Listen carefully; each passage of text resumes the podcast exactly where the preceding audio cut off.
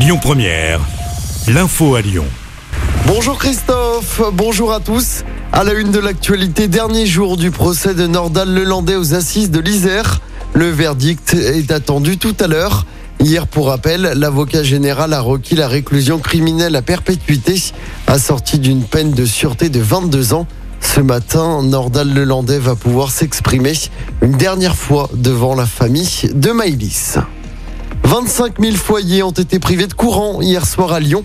Les arrondissements de la rive gauche du Rhône ont été touchés peu avant vingt heures.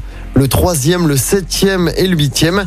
Le centre commercial de la Pardieu s'est notamment retrouvé dans le noir pendant plusieurs minutes. En cause, une panne matérielle dans un poste de transformation. Le retour à la normale est intervenu vers vingt et une heures vingt.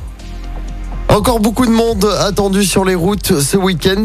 Et pour cause, toutes les zones sont en vacances. Certains partent, d'autres reviennent, notamment du ski. Ça va donc coincer dans la région. On fait le point tout de suite avec Clémence Dubois Texéro.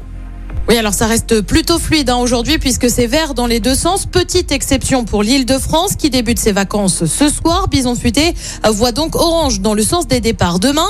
Ça se complique tout particulièrement chez nous en Auvergne-Rhône-Alpes. Bison-Futé voit rouge dans la région dans le sens des départs comme des retours. Qui dit vacances de février dit perturbations pour rejoindre les stations de ski. Prévoyez donc des ralentissements sur la quarante-trois entre Lyon et Chambéry entre dix heures et midi dans le sens des départs. Bison-Futé recommande aussi d'éviter la quarante-trois entre neuf heures et quinze heures dans le sens des retours. Bonne nouvelle, le trafic sera plus fluide dimanche. La journée est classée verte dans les deux sens. Merci beaucoup Clémence. Un nouveau réseau de faux passes sanitaires démantelé dans la région. Une quinzaine de personnes ont été interpellées dans l'agglomération lyonnaise après six mois d'enquête. Elles sont soupçonnées d'avoir écoulé trente mille faux passes revendus à près de deux cents euros. Le centre de vaccination du groupe Amastadium va bientôt fermer ses portes. Un an après son ouverture, le vaccinodrome cessera ses activités à partir de mercredi prochain. Près de trois cent cinquante mille doses de vaccins contre le covid dix-neuf ont été administrées sur place. En basket, l'Asvel joue en championnat ce soir. Les Villeurbanais, deuxième du classement, affrontent Nanterre. Coup d'envoi du match à vingt heures à l'Astrobal.